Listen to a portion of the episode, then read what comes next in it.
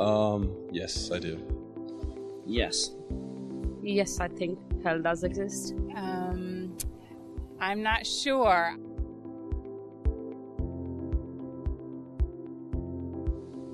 Well, number one, it's a place I do not want to be. It is a eternity of gnashing of teeth and torment. Hell for me probably is the struggles that we deal with here on earth and the stuff that uh, doesn't seem like it comes easily or the stuff that doesn't seem fair. Uh, maybe some of the, the evil that exists here.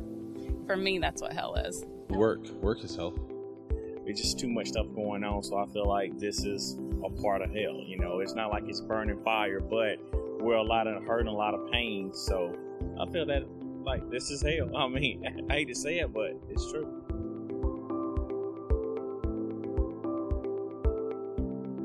There are obviously people that um, that do harm to children and stuff, but it's hard for me to uh, decide that um, maybe they just have some internal struggle that I don't, and um, could be forgiven beyond it, which is a difficult place to put yourself in, especially if it happened to one of my kids. But um, I don't know. I don't get to decide that. I guess. I don't think anybody deserves it, but I think certain people um, go. There are those non believers and those that refuse God, and that's what the place is for. But in my opinion, no one deserves it. There's so many horrendous crimes against children and animals. Those are the people who I want to to feel the heat, so to speak. People who doesn't do well, their karmas are not good. They go to hell, and they are punished by God. Uh, I, I think it's a karma kind of thing. You get what you give, and if, you, if you're cruel and, and an awful person, usually it comes back to bite you. I don't think any soul deserves hell. Unfortunately, if you choose to not um, listen and follow and love, I, I feel like you're doomed. That's the best way I could put it. So clearly, society has many different views on hell. Some think that their life on earth is hell, others think that hell is figurative, and others believe that hell is a literal place of eternal punishment. And still, of those who believe that hell is a literal place of punishment, uh, they differ on who deserves to go to hell. So Randy will be addressing this very question Do non Christians deserve eternal punishment? What I want to know for you that have been here in the last few weeks, how did he grow that hair back? we used that last year. It's a, a good little uh, promotion of what we're talking about today. Let me say, first of all, to you that are new with us, welcome. We're glad to have you every week. I know we have other people who come. Uh, this week, in, in fact, a crowd a little smaller this week, which I hate because I told my wife as we were driving in today, I said, This is the linchpin right here this week. This is the one, to me, of all weeks that addresses the issues to help people the most in their investigation. All weeks are important, but uh, this one I think you'll find to be uh, intriguing, if nothing else. So let me give you a little uh, history to where we've been the, the, first two weeks. The first week, we addressed the question really why, why would theists want to investigate? Why is it that I now do not meet theists who do not want to investigate. I mean, I say that, and I'm sure I've met somebody here or there, but I don't remember the last time that I sat down, had a conversation with a theist who was not a Christian who said, I do not want to investigate. And so we addressed that under the, the guise of the, the question how do you find life satisfaction? Because we're all looking for satisfaction, either uh, initial satisfaction, our lives may be miserable, or we're satisfied with life, but we always say, hey, I could always enjoy a little bit more satisfaction than I have now. So we address from that perspective. So we spent week one kind of introducing the bigger subject matter and the four questions that have to be addressed in order to have a good investigation. The first question is How can Christians believe that the Bible is God's Word and it's without error, so it can be trusted, it can be believed? And so we address that question. Uh, this week, we're going to address question number two of four questions, and that is uh, how is it that Christians can believe that all people, including moral and religious people outside of the Christian faith, would deserve to be separated from God for all eternity? How can that be? Now, next week, we're going to address not the most intriguing, but in some respects, you could hold it up to be the most important. Um, once you get past this, this week, you, you look at the issue of, of Jesus. Is Jesus really the Son of God? Which is what we're looking for anyway, with all the religious leaders that have ever lived. How can we say, as Christians, that there is one of the many who is, all the others are not? So, next week, we're going to discuss that and also address the question well, what about other religions? And we're going to actually look at the more major competing religions that stand up against Christianity. And so, we'll kind of take a, a, a quick glance, but we'll look at as, uh, as many as we can in the time that we have. So, uh, then the last week, we certainly want to address the big question. Last week, I made the comment that it will be my commitment that by week four, when week four is in, ended, we will know the answer to this question What is it that Jesus says is required to have eternal life?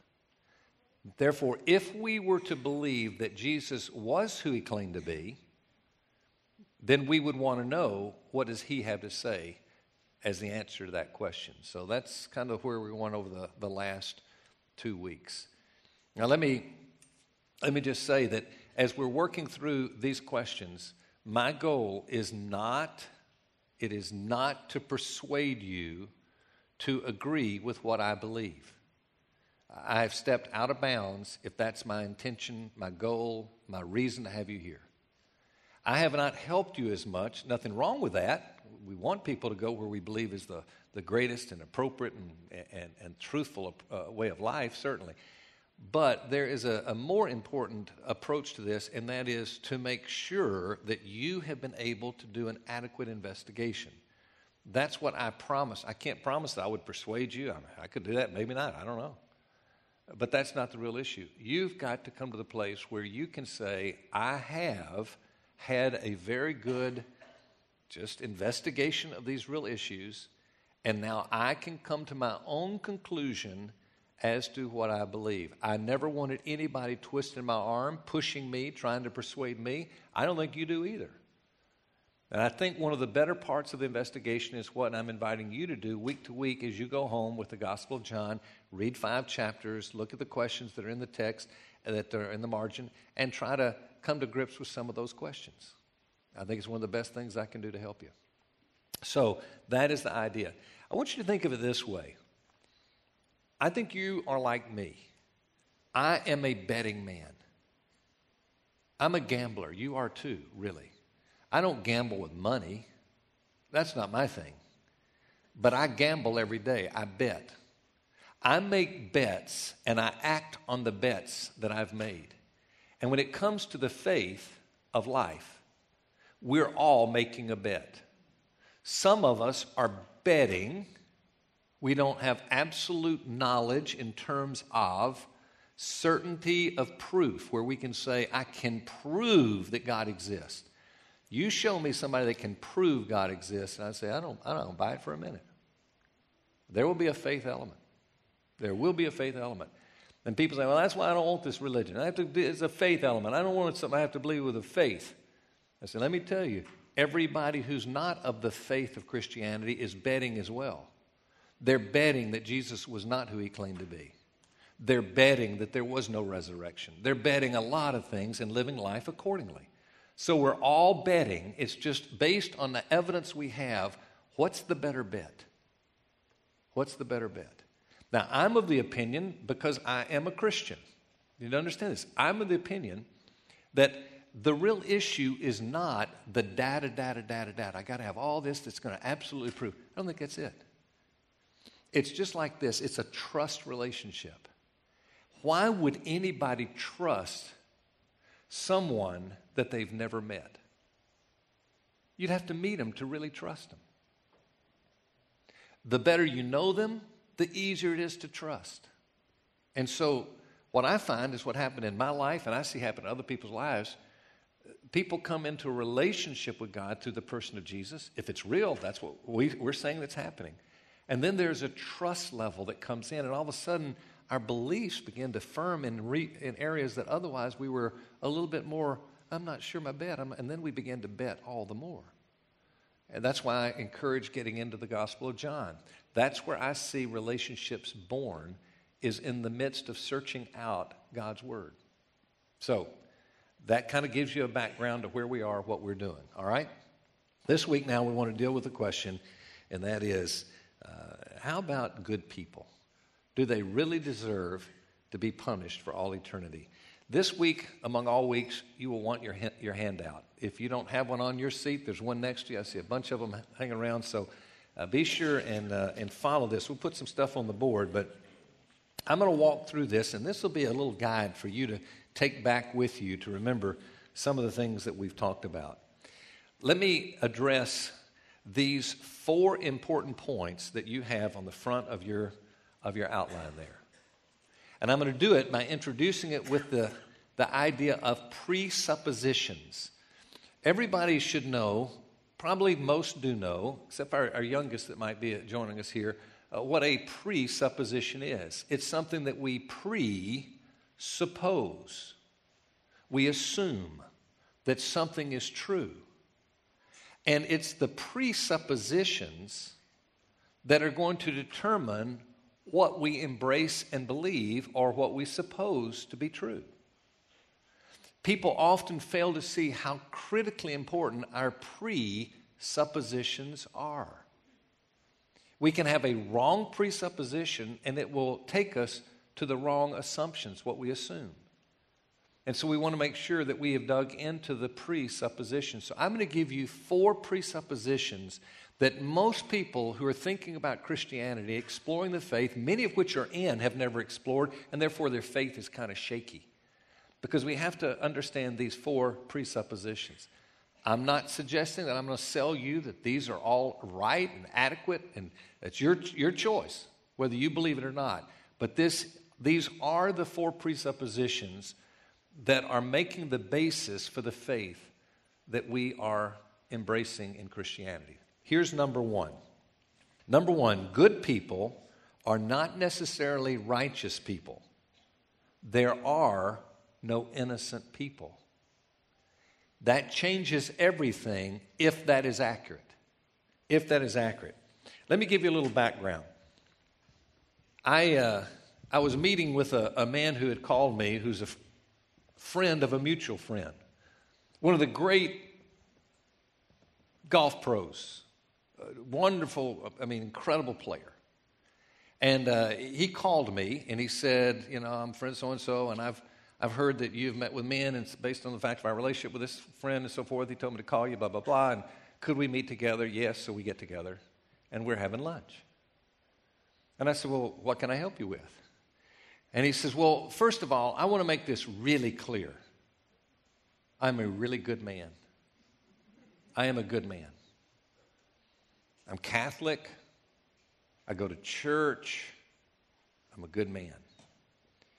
But I need to talk to you because I got some struggles in life and, and I, I, need to figure out how to deal with these struggles. I said, well, what, what, are you talking about? Well, he said, first of all, he says, I'm an alcoholic and I, I, I can't, I can't quit drinking. I've, I've done it all. I, I just can't figure out how to ever make that happen. And I'm really going to lose my career and my, my family and everything. I'm going, I'm going to lose it. I know. But now I want you to know I'm a good man. Okay. He says, secondly, I'm, I'm having an affair with this woman. It's been going on for quite a while. My wife has no clue. She is the devil in disguise, and I know it. And it's going to kill me, my, my family. I got wonderful family. Everything is so good, and I'm going to lose it all, I know.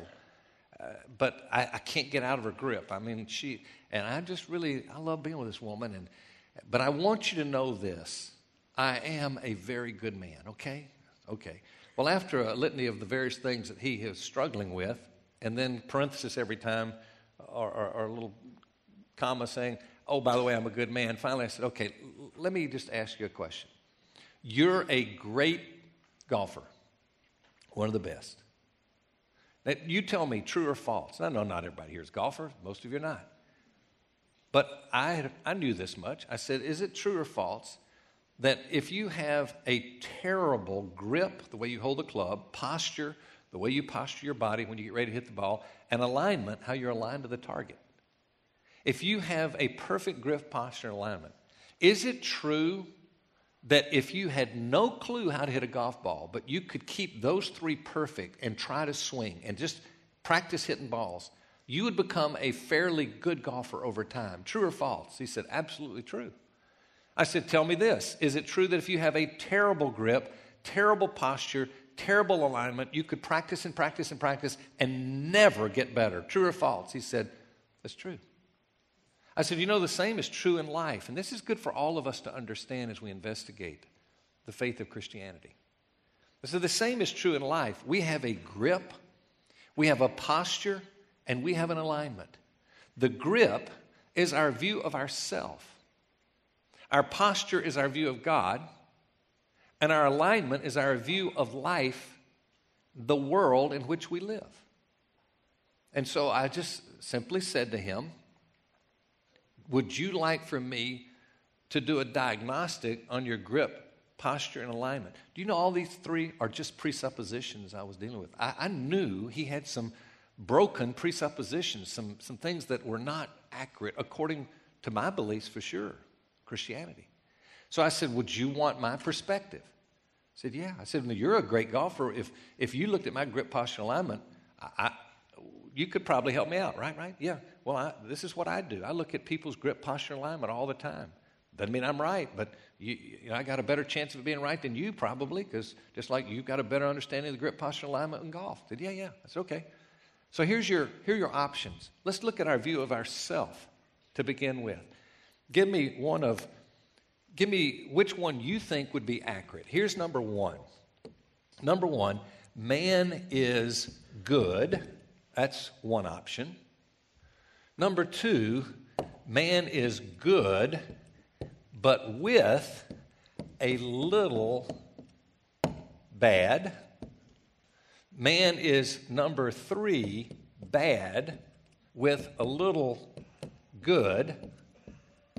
And number four, man is just bad.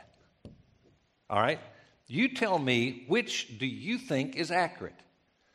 Well, you could pick for yourself too. And, and, so he said, I think man is good with a little bad. And I said, Well, again, not that I'm always accurate, but I would say you have a terrible grip.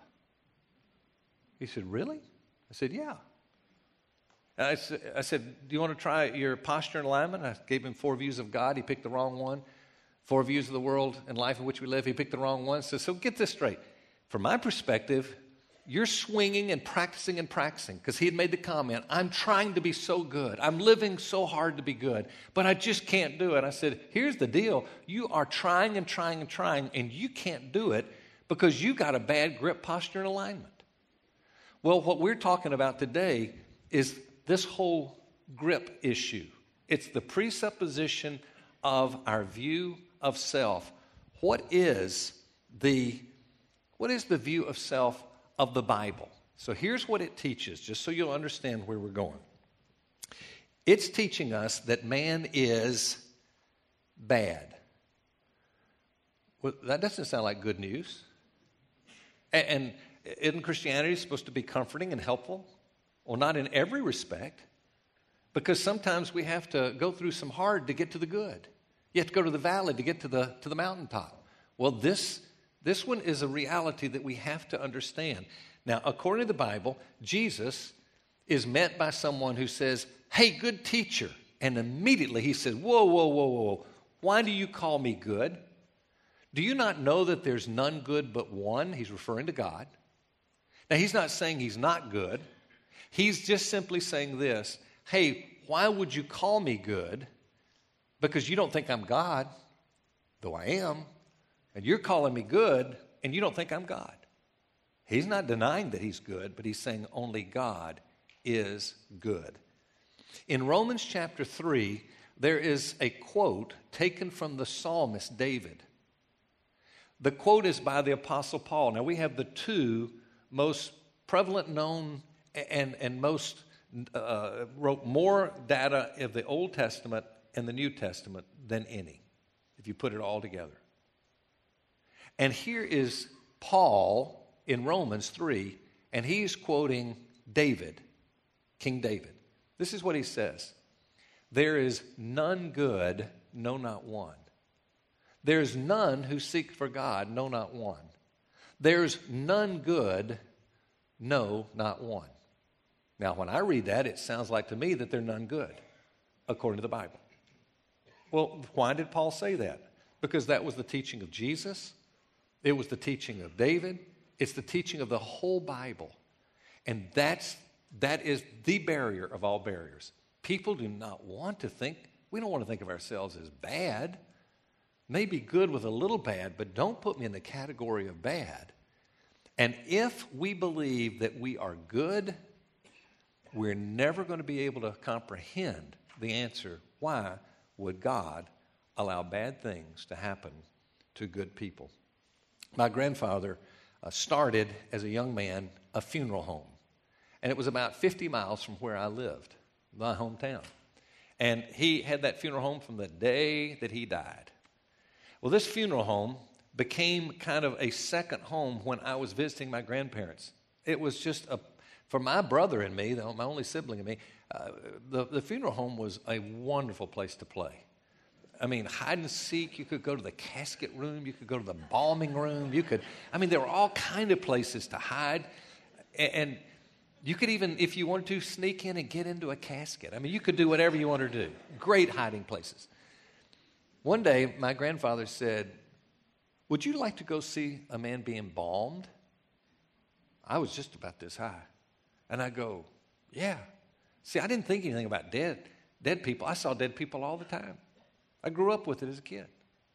So I go into the I go into the embalming room and, and the man's laying there and his arm is laying right in front of my neck. I mean, I'm just so high. And my grandfather and another man are over here working at, toward the head of the man, and, and I'm staring at him. And I'm going, wow, this guy's young. He looks he looks alive. How do you know he's not asleep? And this is weird. Death. I was just trying to kind of comprehend it all. And I thought, surely he would respond to something. And so I made sure my grandfather wasn't looking, and I put my arms like this up by the guy's arm, and I went thump real hard. and I just stared at his eyes. He's laying there, it's, nothing budged. He didn't, he didn't flinch. That's weird. I remember thinking, I wonder what a pinch would do. And so I took my fingers and I pinched his skin as hard as I could. He didn't flinch. And I remember thinking, wow, what would it take to get him to move? There's nothing. Why? Because he is dead. See, the Bible talks about man as he's being described under what we think is inspiration of God's word that man is dead in his sin. Hmm. He didn't say wounded or injured or, or sick. He says dead. I think he uses that for a reason. So in this funeral home, they would bring they would bring in guys that were that were uh, let's say 30 year old man who had a heart attack, and you'd see him and you go, how do you know he's not just asleep? I mean, he looks as normal and good as anybody. But then they would bring in somebody that's been found in the woods, maybe a month or two previous, who had died, and they bring him in, and oh, the stench and the sight, you just go, ugh. Now, here's the question that we have to answer Which of the two were most dead? They're equally dead, right? And I think that's why we get confused. There are some Osama bin Ladens who stink to the heavens. And we go, ah. And then there's some very moral religious people who look so real. And we go, surely there's a distinction. Well, it depends. Are both dead outside of Jesus? That's the truth of Scripture. So, a very important thing to understand. Let's look at number two. And we're going to dig deep here, so hang on with me, okay? It'll be helpful, but it won't be easy. So, number two, everyone has an opportunity. That's a very important point. What is according to the Bible, what is man so guilty of that would send him to perish forever? I can ask that to a general audience, and I know my answer. If I ask it to a Christian audience, for the most part, I'm going to get the same answer. According to Christianity, why does God send people to a Christless eternity in hell? And the answer is because they reject Jesus. I hear that all the time. That is not true. That is not according to the Bible. I don't know if people gather that, but it's not true. Such a belief would assume that God would owe it to send Jesus to earth because the Bible story, if you remember last week, or week number one, we went into the story of glory. We lost, uh, or the fact that, that uh, about glory, uh, we were designed with glory, but we fell from glory. Because in that, we are sinners. And according to that view, it would mean that God owes it to man to send a Savior to sinful people. If that were the case, then our salvation in Christianity would be based on merit. It would be the justice of God to send us an opportunity. That's not the teaching of the Bible at all. We'll enter that word grace. It's because God gives us what we don't deserve. He did not have to send His Son. So, for you that are in the seeking mode here, trying to figure this out, if you ask us as Christians who hold to the truth of the Bible, what would have happened to mankind, every person alive, if God had not sent his son Jesus? The correct answer would be all people would perish justly. Because God said to man, if you sin, you will die. Man sins. Now, that's going to raise a question I'm going to address thirdly in just a quick minute, and that's this the question that I would ask. I say this to virtually everybody I meet with over lunch. I say, now, if I'm sitting in your seat right now, and I used to, I tell you the question I'm asking. Hey, all this is based on the fact that one guy, Adam, sinned a long time ago, and now all of us are now sinful. That's the teaching of the Bible. You can go to Romans chapter 5, clear as a bell. That doesn't seem fair. So we'll address that number three. But let me finish this first of all. Everyone has an opportunity. So if it's not that we reject Jesus that sends people to a Christless eternity, what is it? The answer is found in the book of Romans 1 18. And it goes like this For the wrath of God is revealed from heaven against all ungodliness and unrighteousness of man who suppress the truth of God in unrighteousness. Suppress the truth of God. There's the answer. What we're doing is we're pushing away from God. It has nothing to do with Jesus. We push away from God. And that's what causes us to be found guilty in the eyes of God. You see, we all innately know that there's a God. I heard this, everybody hears this a thousand times. Well, what about the people that never hear Jesus? What about the people that never hear Jesus? Well, here's the thing it, it's not the issue of Jesus now. What precedes that is the issue of our knowledge of God. Now, I'm of the opinion, could never prove it, but I'm of the, the strong opinion that everybody innately knows there's a God. You know why I believe that? I believe that simply because we are made in the image of God according to the Bible. Because I believe that, that's not hard for me to believe that we all, if we're made in somebody's image, hey, we're going to know that there's a designer and there's a design. So, okay, I know that. I have people that have told me through the years, I'm, a, I'm an atheist. I go, You're a real atheist or are you an agnostic? You just don't know. Atheist says, I know there's no God. I'm totally 100% convinced. I say, Really? Well, one person that I was talking to, um, about the faith of Christianity, and they said, Well, I don't buy any of it. And I said, Why is that? Said, well, I'm an atheist. And I said, Come on, are you really an atheist or are you an agnostic? No, I am an atheist. I said, Okay. The, can, can I do this? Can, can I just share a few prayers that I've had answered over the last just a few months? Just a few of my prayers. And tell me what you think about it. Said, okay. And so I shared my answers to prayer. I said, How do you think that happened? And they said, I don't know, but stranger things happen in this world, and it's sure not going to make me believe in God. Okay? I said, So let me do this then. I'm going to do something that you won't care about, I'm sure it won't bother, but I'm going to just tell you what I'm going to start doing. They said, What's that? I said, I'm going to start praying. And I'm going to pray about you. And they said, So? I said, What I'm going to do is I'm going to pray that all kind of misery, pain, I'm going to pray for loss of loved ones. I'm going to pray for loss of career. I'm going to pray for loss of health. I, as I start listening to things, this person said, Don't do that. Don't do that. I went, Why are you telling me not to do that? He said, You know there's no God. Why do you care? Because innately this person did. This person became a follower of Jesus, strong follower of Jesus today, and would say, I never was really an atheist. Proven by the very fact of what I challenged this person with.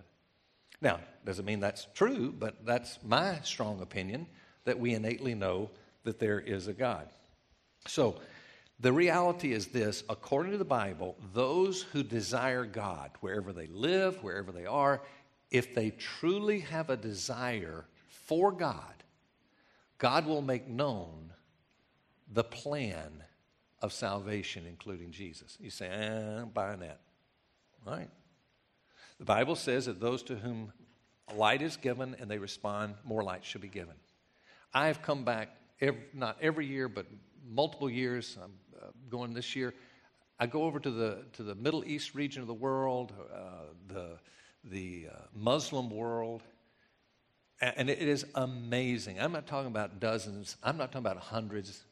I'm talking about thousands upon thousands of verifiable stories of people who have come to faith in Jesus having no understanding of Christianity because of a dream or a vision of Jesus. And I'm telling these stories are numerous. How is it that you became a Christian where you live? Let me tell you. And I've been heard of Jesus and I met him and I said, I started, I just started looking everywhere to find out who is Jesus? What's he all about? And I came to faith in Jesus. That doesn't mean it's real, but you need to know that the presupposition of the Christian faith is that everyone does have an opportunity. If you wanted to read a, a, story in the scripture that's a very similar type of story, you go to Acts 10, the story of Cornelius. It's a story of one who did not understand about Jesus, but because his heart opened up to God, it was made clear that there would be an answer. Every time I hear that in a tribal area, in some deep place, eh, eh, maybe let's say in, in Africa, we often think about, who've never heard the name of Jesus, never had the Bible, and I hear that a, a Bible translation has now gone into that tribal area, my first thought is there was somebody in there whose heart opened up to God, and they're going to find out about Jesus. Now, one other quick thing, and that is you and I tend to believe another presupposition we have to deal with we have the presupposition that says for God to be fair, he has to treat everybody the same. That is really not true. Let me illustrate. Jesus in Matthew 20, he raises a, a, a great parable. He says, Here was this worker or, or, this landowner, and he wanted people to work his property, and so he hired these people in the early morning. And uh, let's say it's six o'clock in the morning. He hires them. He says, I'll pay you 20 bucks if you'll work all day. And then a little, maybe at nine in the morning, he says, Hey, I need some more workers. If you'll work to the end of the day, I'll give you 20 bucks. And then at noon, he does the same thing. At three o'clock, same thing. And then at six, the workday ends. And at the end, everybody gathered to get their money. And, and the people who came at six o'clock got their 20 bucks. And they saw the people at three o'clock and they got 20 bucks. And what did they do? They started saying, Hey, that's not fair. And what did Jesus say? Whoa, whoa, whoa, whoa. No, fairness I've not been unfair. But for me to show abundance of kindness, to give somebody more than they deserve, is not being unfair. That's being gracious. And to not be the same graciousness to all is not unfair at all. It's just I'm not being as gracious to them as I was in graciousness in, in hiring them, and they wanted the job. So I'm taking one of my children when they were young, I'm taking them out for a date night. We used to do this. I'd take a different child, we'd rotate. We have four children, I'd rotate date night.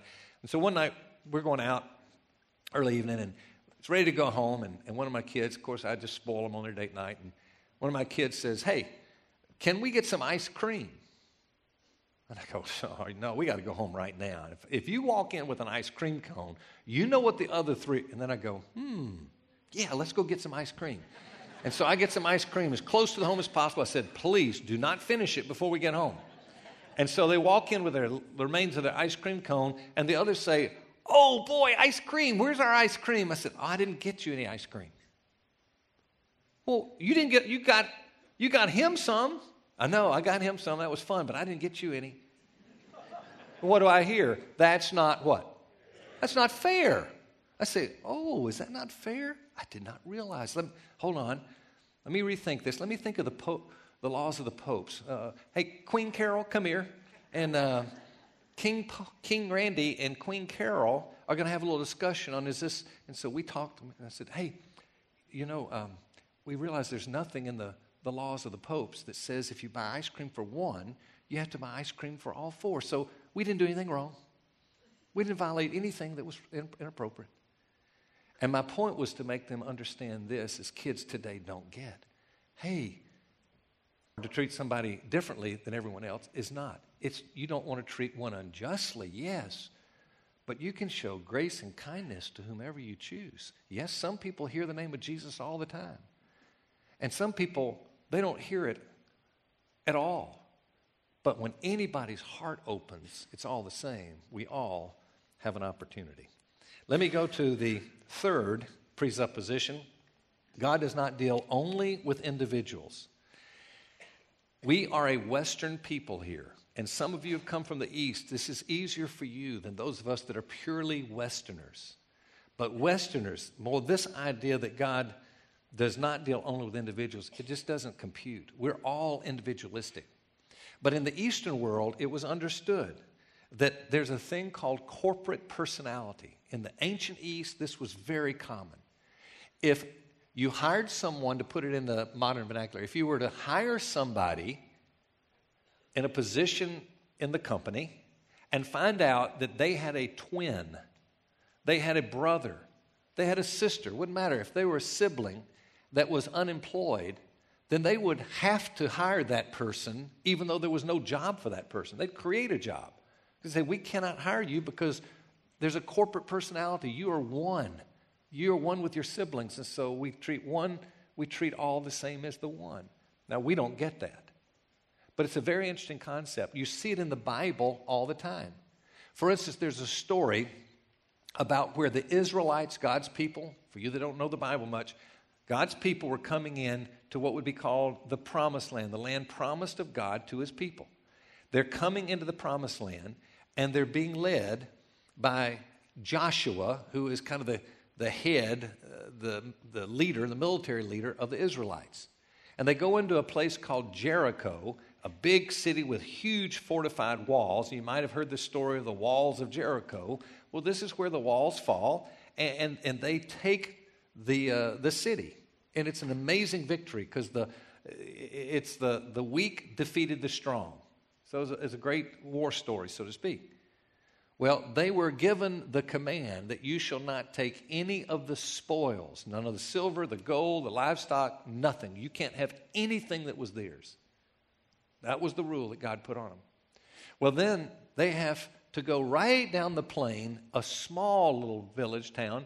Uh, it was called Ai, and it was easy to defeat. They didn't even need all their warriors. Okay, this will be simple. So they go down there and they get whipped by little Ai. And so Joshua comes back and he says, God, what happened? And God says, That happened because of the sin at Jericho. What happened? Well, there was somebody who took some of the spoils. Who was it? Well, come show up tomorrow and we'll find that out. And so they gather together and, and they're all, and the, all of Israel's divided into 12 tribes. So the 12 tribes are there, and he says, Those 11 tribes, they can leave, left with one tribe. A tribe is made up uh, of, uh, of various clans and multiple families in the clan. So he says, all these clans, you can leave one clan left. Clans made up of families. And so he said, all you families can leave, here's one family. And you would think this is an extended family. Here's this one family. And said, the sin is this man. It's Achan. Now, can you imagine Achan's first cousin that's in that family? Who hates, hates Achan. And he goes, Yeah, Thank goodness he gets caught. Rascal, he's always doing bad stuff, well, whatever. And then God says, okay, kill everybody, kill the whole family. First cousin says, Whoa, I would have told on him, God. I hate him. I want you to kill him. What? I'm not on his side. No, you're in his family. You all die. What do we all say? Many of us as Christians that are here. We say, well, gosh, that's not fair. I mean, it wasn't his sin, it was somebody else's. It's because of this whole concept of corporate personality. You with me? Corporate personality. Now, in light of that, you're going to say, as most people say, I think it's unfair, I don't like it. And I want to tell you, it is the greatest news of mankind. And here's why. Let's take the story of the Christian, and I won't say the Christian, the uh, Judeo Christian story, the Bible story. You take it and assume there's no corporate personality. So, according to the Bible, right or wrong, Adam, he has a child. We know Adam sinned, according to the record. So, Adam has to die because he sinned. Let's say that somehow he has a child and never sinned, which we know that would not happen. It didn't happen. We've never known anybody didn't sin. But let's just say that he didn't sin, so he would get to go to heaven. Then he has a child, and that child, oops, he slipped up at age 11 and he sinned. Come on. We all are going to do wrong. We know that's the story of all of us. I never meet anybody says I'm, I, would, I have no issue of, of ever doing anything wrong. I don't care what their view of, of, of, of right and wrong is. But let's say it happened. All right, this person wouldn't, this person would go to heaven. This person wouldn't, this person would. And it would go on like that. The truth of it is, reality, nobody would go to heaven under that scenario. Because God said, if you sin, you will die. Now let's take corporate personality. Corporate personality says, if you're in the family of Adam, you all die. But there is in the Bible what's called the second Adam. Do you know who the second Adam is? It's Jesus. Jesus is considered the second Adam, meaning if you're in the family of the first Adam, you're going to die in your sin. If you're in the family of Jesus, even though you sin, you're going to live forever. You're treated as righteous as Jesus himself was. It's called federal headship. If you would like to read more about it from the Bible, read Romans chapter 5. It'll tell the story. Romans chapter 5. But that's the Christian belief that it's the greatest thing that ever happens because now I still sin. But I get to be, because I'm in the family, not because I'm good, but because I'm in the family of God, according to the Bible record, God says, You will live forever. Very important. The last and final thing God would not be righteous if sinful people were not punished. For sinful people to go unpunished based on what he said, he would have to violate his own word. Numbers 23 19. God is not a man that he should lie, nor the son of man that he should repent. Hath he said it, shall he not do it? Hath he spoken, shall he not make it good? And he, people today are thinking, well, I'm going to find out maybe this Christianity is true and I was wrong and I'm going to get to heaven, get before God to enter into heaven or not. And I'm going to say, hey, God, please, come on, please, please, please. I really please. please. Okay, I told you that I wouldn't do this, but all right, I will. No, God can't do that. That's what man does, but that's not what God can do. So, four presuppositions. They don't convince anybody, but it gives an understanding of how Christians can believe. Why? We have different presuppositions. Presuppositions are based on the Bible. Is the Bible accurate? That's the big question. Now, I'm going to take a few the, the questions that are on the very, very back. I look at my time, and I want to make sure that we have time for Q and A. Uh, next week, I think what I'm going to do is I'm going to uh, during the, the uh, this first answer to the question, it doesn't take as long. So I'm going to come back and I'm going to address why does God allow bad things to happen to good people? And you'll understand that in a much better way. So, can I invite you to bring these back this week's? And then we'll pick up there. I want to have time to do the open questions and so forth. So, for a quick minute, if you will, take your Gospel of John. Did anybody miss getting a Gospel of John? If you do, raise your hand. I'd like for us to, to take the questions that you see here in, uh, on the very, very back panel. Question number 10 in your books comes from John 6:35. What does Jesus mean when he says he is the bread of life? All right, chapter 10. What does it mean when Jesus says he's the bread of life?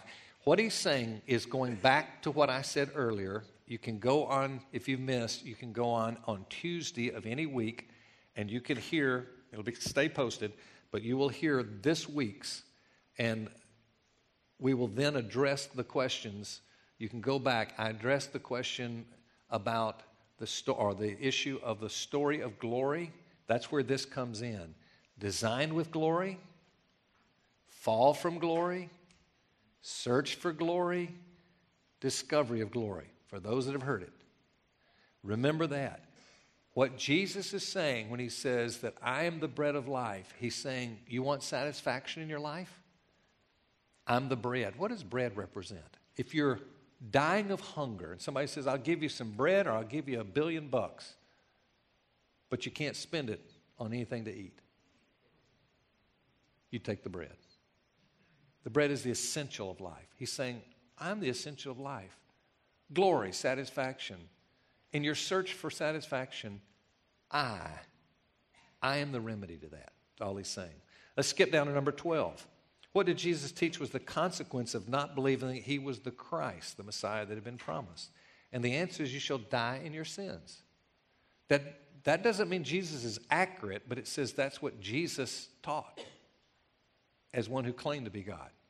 Number 13, Jesus taught that to be his disciple meant to follow his word. What does it mean to hold to his teaching? What does it mean to hold his teaching? It means that you obey.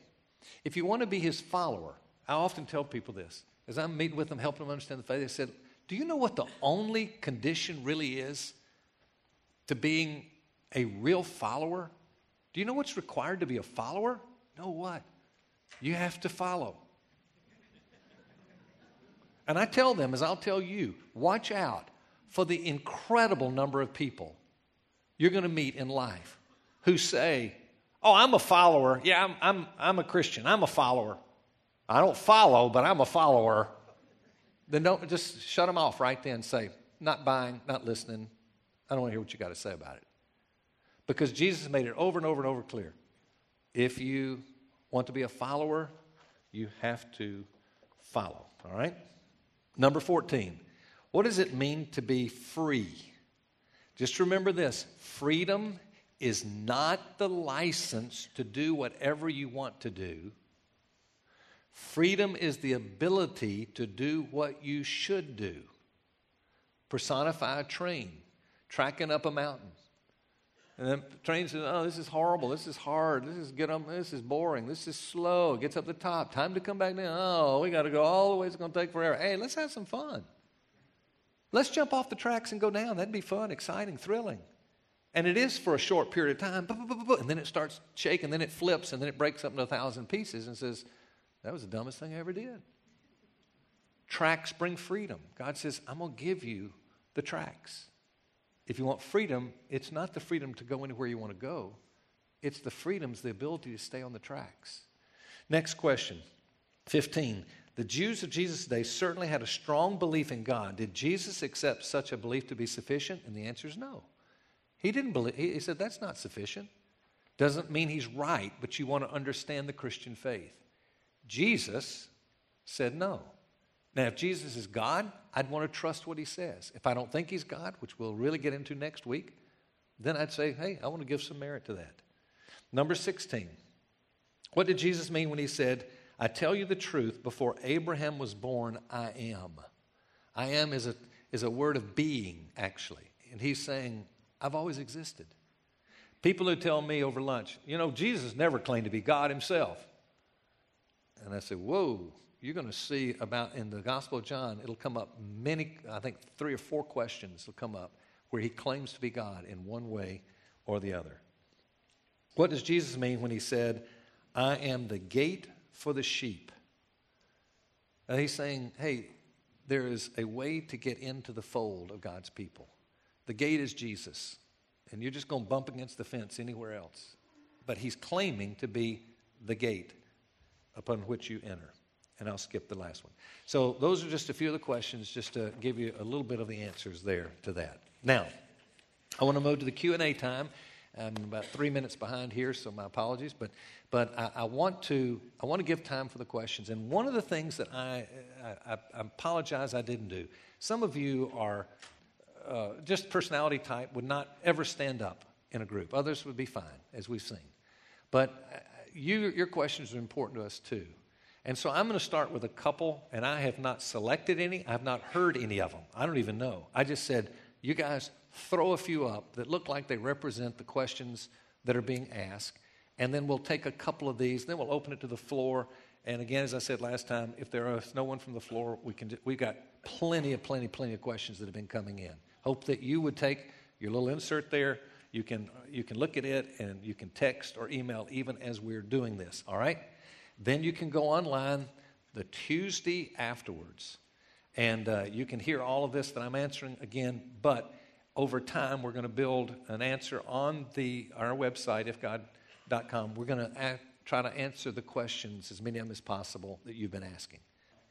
The question that I was asked by one person uh, last week when we were talking about the Bible is God's Word, they brought up a text in Mark chapter 2. You remember that? And the, the question was, well, what about the disparity of the, of the answer? You've got, you've got in Mark chapter 2, Jesus commenting on the time where David went into the, went into the, the, the, the holy place and he gets the showbread and so forth. It's just a story. It comes out of, I think it's 1 Samuel 21 or so. But it's the story, and Jesus is referring back to that story. And he talks about the priest being Abiathar. Well, it was um, uh, Abimelech who was really, in that story, the right priest. So Jesus has given the name of the Father, not the Son. Now, in light of that, uh, the question is well, is that not a contradiction? And therefore, you can say Scripture has its errors. I studied the text. As I study it, here's what I find I find there are different answers that really do, could explain what Jesus was saying and why he would have said that. They're not strongly convincing, like that does it right there. You can't do that. Keep in mind, this is in the book of Mark Mark is using a language that Jesus to write in the Greek, Koine Greek, and he is actually translating what Jesus has said in the Aramaic. It was accepted and understood at various times that you could, he could have actually been saying uh, in the t- days of. You can, that would actually happen. In fact, it happens uh, just like that in uh, another text. But uh, that's, that's not uh, totally uncommon. But that is not proof. The reality is, is that maybe he made a mistake. Maybe he made a mistake. Now, again, a presupposition. Jesus is God. Everything's perfect with Jesus, right? Everything is perfect. What we fail to realize is the teaching of Christianity is God, Jesus is God, 100% God. He is also 100% man. He's the God man.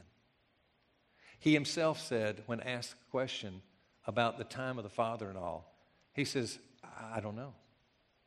He was, did, did, did he get hurt and bleed and have pain and, and did he hunger when he, yeah, he's perfect, but he, he, he was all human too. And therefore, he is not sinning when he says this. So he's not into sin, that kind of imperfection, but it doesn't mean, so it is not in any violation of the truth of Scripture, even if he were wrong. But there's good reason to suggest that maybe he was not wrong.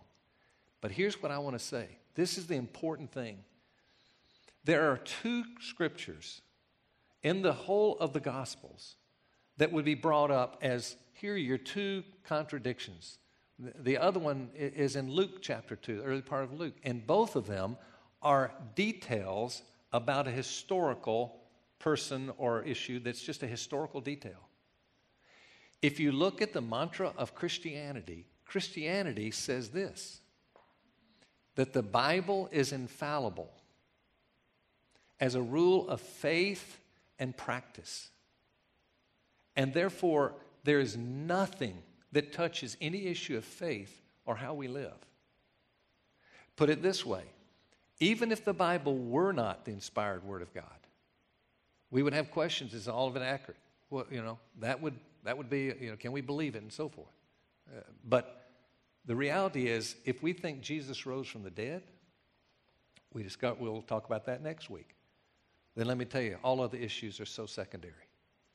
That means I better listen to what Jesus says. What we want to know is is this record historical? Is it, is it accurate in terms of, is there anything here that's leading us astray? No. Historical detail? Maybe, but even there, maybe not. My best guess is, guess is if we got into it, we say, oh, that, that's not really an error. Maybe it is, maybe it isn't. That's not going to shake my faith. And I would say this if somebody said, well, if that's not correct, then I can't believe in Christianity, hey, that's your investigation. That's, that's perfectly understood. But at the same time, keep in mind the volume and volumes and volumes and volumes of data that are so accurate and the prophecies we'll look at next week that are fulfilled in Jesus and all these things, you're going to have to deal with that one too. So that's why I always say get your little tea leisure. Say this one is a, is a negative, this one's positive, and you've got to make a decision. It's all, we're all betting, right? There's going to be a bet. That's what an investigation is looking to do. Now, um, let's, uh, let's go to a question on the board first. Let, give, me a, give me a question that's come from this audience. Let's see what it says.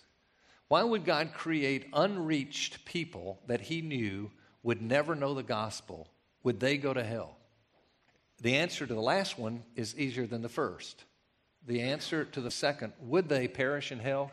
Yes, according to the Bible. It would say yes. Whenever the question comes, why God? It is my responsibility never to start guessing on why God would do something and say, here's the reason why. I could tell you my opinion of that, but I want you to know this that would God create unreached people that he knew would never know the gospel? Well, apparently he does know. He knows all things. See, people who say the foreknowledge of God means that he looked beforehand and he saw what man was going to do, and therefore he chose to do this because he saw what we were going to do. I wouldn't buy that. It's not biblical. That's suggesting that there was a time where God didn't know and he had to wait to see what we were going to do to decide what he was going to do. If that be the case, he's not all knowing. He wouldn't be God. So apparently, yeah, he would know everything, even those that weren't. Did he create him for that reason? Why would he do it? Well, I don't want to give the exact, because the Bible doesn't say, here is why, except for his own glory. That's all we know. But that didn't answer your question, whoever's asking it. It doesn't answer. But I can come up with a scenario that would make me understand why God might do that. This is not from the Bible. But if I had to rationally say, oh, well, what could be a reason? And if I can come up with a reason that says, well, that could be a reason, and a, even a, a, a appropriate reason, that I'm sure in God's world, remember the blackboard? All the eternal goes forever and ever and ever, the knowledge of God then I trust there are reasons that I don't know about. But here would be my answer to that. Let me ask you this Is God a loving God according to the Bible? Yes.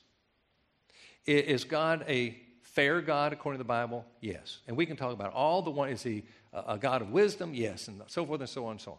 All right. There's the, the description of God. Incredible. Imagine that you know somebody, and that person is the most brilliant person. He is the most uh, attractive person, he's the most talented, or she's the most this, the most great, just all this on and on and on. Would you be attracted to that person? Yes, you would. You would be attracted to that person. Now, let me ask you this. If that person were all of those things, but also at the same time, or let's say a different person was all of those things, but also was forgiving to you when you didn't deserve it, showed, I mean, incredible kindness to you that you never deserved, went, I mean, to extremes to sacrifice for your own good. Which of those two would you love the most? And we'd all agree the one that made the sacrifice for me, that forgave me, not the person that was just a wonderful, you know, brilliant person. It's all about glory. Well, according to the Bible, God does all things for his glory. Does he have the right for that? Yes, he does. He's God. It's not a selfish, inappropriate thing. He is worthy of all glory. So, think of this. If God had never, ever saved man, would, would God still be a forgiving God? If he'd never forgiven anybody, would he still be a forgiving God? Yes or no? Important question.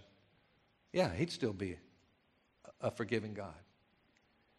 But we wouldn't know him as a forgiving God.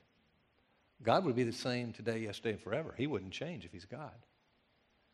If God had never shown mercy to mankind, to those to whom he did, let me ask you would God still be a merciful God? Yeah. If there had never been lost people, which this question would suggest that he could have done away with ever having lost people, it would be a done deal and everybody go to heaven.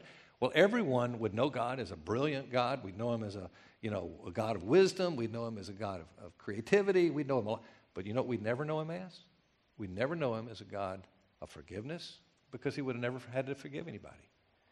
We'd never know him as a, a grace oriented God. He'd never had to show grace. And the story goes on. Which one would we give more glory to?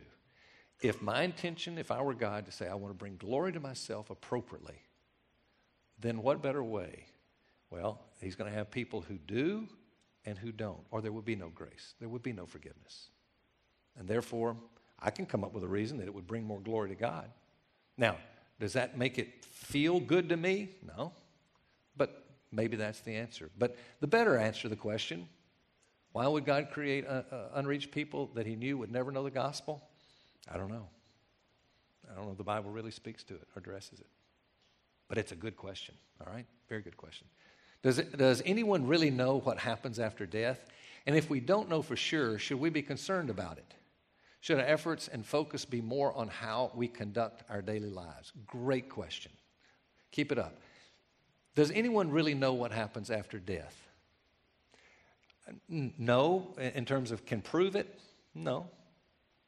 We would have to have been there, experienced it, and come back and now be able. You've got all these stories of people who are dying and they see this and they see that and then they come back to life and they tell the stories and all. Do I buy that as legitimate? Could be, but I don't necessarily believe it. I had an experience like that. And, I was rushing out of my body. I nearly died. I was rushing out of my body. What I saw, what I experienced was the most amazing thing. It was incredible. I can vividly remember it to this day. And I came back. And they said, Man, was that your experience leaving the body? Well, if I told you what it was and how it went, I said, No, I don't think so. I don't believe it was that at all. Chemicals get in your body and surgery, things happen. Let me tell you, the mind does crazy things. People take LSD back when I was going to college, and same things happen to them all the time. so I go, you know, I, I don't necessarily buy that. So, can we really know what happens after death? No. Can we have some confidence that we know? If you take what's in the Bible and you say what the Bible teaches about what happens in heaven and what it's like, yeah, it gives me great confidence, but can I prove it? Not at all. Should we be concerned about it? Absolutely. I don't think anybody would be here. For the most part, we are a people who know we're going to die. No one says, I'll never die.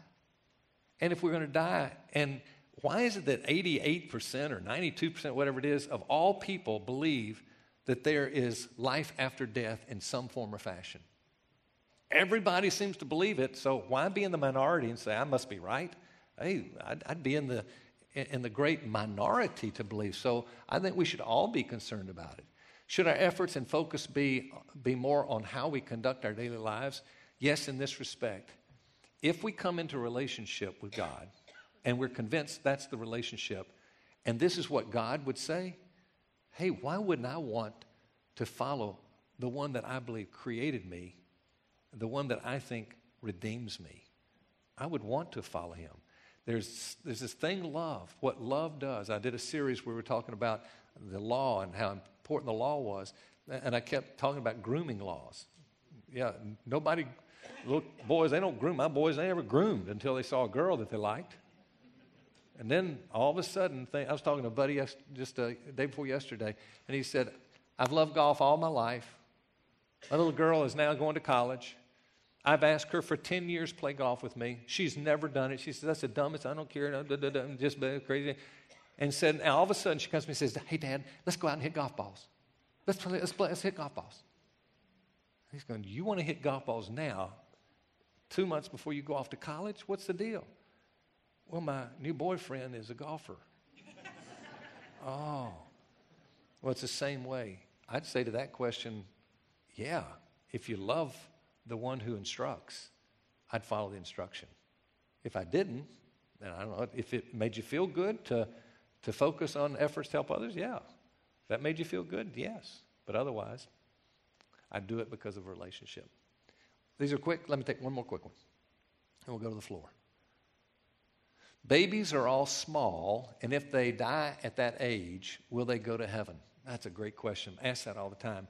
And the answer is, I don't know. I mean, really, the Bible does not say. I could give you my thoughts and so forth. I'll say this I wouldn't be surprised at all if all babies go to heaven. That would not surprise me. Those that are under a covenant relationship, and that's something in the, in the faith that if you have parents that are believers because of your lineage, that there's a, uh, there's a sense of which you would say, hey, there's some promises that go to them that make you think all the more that I would think that baby would go to heaven. But if you ask me, I say, I don't know, but I'll tell you this it is not because they're innocent and therefore they're so young that they should go to heaven. God may, in His providence, say, I'm going to take everyone and I'm going to give them a clear understanding of faith and I'm going to, I'm going to let their hearts be changed. Do you know that in the womb, there was, a, there was John the Baptist, who many of you wouldn't even know who it is, was a cousin actually of Jesus. And when met Mary with Jesus in the womb, leapt, and it says that the baby was indwelt with the Holy Spirit eh, in Elizabeth's womb. Wow, God can do stuff in the womb, according to the Bible. So I'd go, hey, God can do that. But it would be because God did a miraculous, incredible, loving work, not because that child deserved it, because of their age. They were innocent and not in a problem. But now, if you talk to my wife and you say, do babies go to heaven? Do all babies go to heaven? She says, Absolutely. And then you follow up and you say, And why do you believe that? She'd say, Because I want to believe it. That's not why I would answer it. It was just, I mean, yeah, I'd like to believe it, but there really is no answer in the Bible. So there's one passage in, uh, in one of the Samuels where, where David is all crying and upset because his baby has died or about to die, and he's all upset. And then he finds out the baby dies. And so at that point, he, uh, he, he quits, he kind of cleans up, and he says, Let's go on with life. And they go, What's the deal? But when the baby was not dead yet, you were you were just in grief, and now, and he says, "Hey, you know, I, I, the baby can't come back to me, but I will one day go to the baby." Well, that even is not a good text to say because it's really saying, you know, this baby can't come to, to life I can go to death. But it has no sense of assurance that that is a, a, theology to build on it. So I wouldn't go that far and say, I don't know, but it's a great question. Is there one from the audience you like? And then we'll come back to another one up here. These are good ones. Anyone that you like for the audience to ask a, a question real quick? Anybody? All right. Until a hand gets up. If you want to throw up a hand during the, they'll come to you, but I'm going to take another one up here real quick. We got another one? There. In my relationship uh, with the God, in my relationship with the God is going up and down the scale, up and down the scale. And the Bible says that God wants me to be either cold and not lukewarm. Uh, how do I keep my faith at a good level? That's a great question. It may well be coming from a Christian, because uh, in my relationship with God, going up and down. But let me just say, uh, for the seeker that would be here, very important to know that the lukewarm, God says in, in Revelation uh, chapter 3, He says, I would rather you be hot or you be cold. What I don't want is the lukewarm. And he goes on to say, lukewarm I would spit out of my mouth. I mean, it's, there's, it's like the water that you, you drink warm water and it makes you nauseous. He says, that's, that's not what I want. I want you to be committed to me, to be my follower. Jesus followed that all the way along. He kept, in fact, somebody came to him and said, uh, Hey, I want to follow you, but hey, my dad is, is uh, dying. He's old, and, and uh, let me first bury him, and then I'll come follow you. And the story is Jesus turned around him and says, Let the dead bury the dead. It's not that this guy had a funeral the next day and he says, I'm going to be a day later. I've got to do the funeral service. He's saying, My father's old. He's dying. He's very much against the faith of you. And this would cause a rift between us. Let me let him die. Then I'll come follow you. And he says, Uh uh-uh. uh So he's calling, he, he sets a high standard. He says, I want you to follow me. Followers should follow. Well, in light of that, how do you get to the point that it's not lukewarm? It's the same way. Once you come to be what the Bible calls a baby in Christ, you become a new Christian, then you want to grow up. How do you grow up? You exercise and you eat well. The better you eat the Word of God, meaning that you feed on the Word, you try to learn the truth of God, the more you're in the Word, the Word transforms us according to the Bible. And the more we exercise our faith in terms of living for the purpose of God, we get stronger. It's like a muscle, it just builds bigger and bigger and bigger. And that's what keeps us from being the lukewarm. But the answer there in that text is to go back to your previous deeds. In other words, remember what life was like when you were fresh in your relationship with Jesus. Remember how beautiful he was to you. Go back and remember some of the things that sometimes we let drift away and we get stale. I think that's the answer. Any more here on the floor? Had bunches of them the last two weeks. You're saying you like these better. Uh, did, do you have any? No question. All right, let's go get another one here. We got one minute. This last question. Do good people go to heaven? I like to put it this way, based on everything we've heard now. Righteous people go to heaven. Good people, good is a, a relative term. Good compared to other people, well, yeah, there's, there's good people in relationship. I'm, I'm a lot better than so and so, but I'm not as good as such and such. So that's a relative term. Good people, though, not really, because there are no good people. Righteous people, I like that term better. And guess what? When you become righteous, goodness should be increasing. Something you to know there are true Christians who are righteous, who are not as good as some non Christians who are not righteous, using good on the scale, relative scale. Uh, for instance, a person may be a very, very, very, very gracious, wonderful, wonderful, wonderful non Christian. And you may have a, a, ridiculous idiot for a not, you know, who becomes a Christian. I mean, the guy's just sick and bad and crazy and does stupid stuff, and he becomes a Christian. At that moment, he's made righteous. But he's not near as good yet as this person over here who's never been made righteous but living a good life. So don't be deceived by just looking at the goodness scale. That can sometimes throw us quite a bit. Hey, been good to have you again through this, uh, giving you a lot of presuppositions. I think you'll find it very interesting as we walk through next week, talking about why bad things happen to good people. And uh, we'll address that briefly. We'll move on to the third question, which is going to again get into the different religions and why Jesus would be the only way to God. Continue reading in John. I think you'll find that to be the most important thing. Maybe at the end I'll explain why. But truly, if you want what's best for an investigation, keep reading John. Go through the next five chapters. Look at the questions. See if you can give answers to them. And then feel free to go online after Tuesday and pick up anything you'd like to review or look over the past. Okay? Let me pray for you, and then we'll let you be dismissed. Father in heaven, thank you for uh, another time just to investigate. And uh, I pray you would give us uh, answers to uh, uh, to life. And we're talking to you, assuming that, that you are truly God. And as such, that uh, you would look at us as your creation and want to help us. So we're going to ask you to do that. Make this a profitable time. And I pray that years and years, decades from now, there will be some of us telling our story that I found life, I found satisfaction, I found faith even at that church at Old Alabama. So you make this a good, helpful experience, we pray. And we ask it in Jesus' name. Amen. We'll see you next week.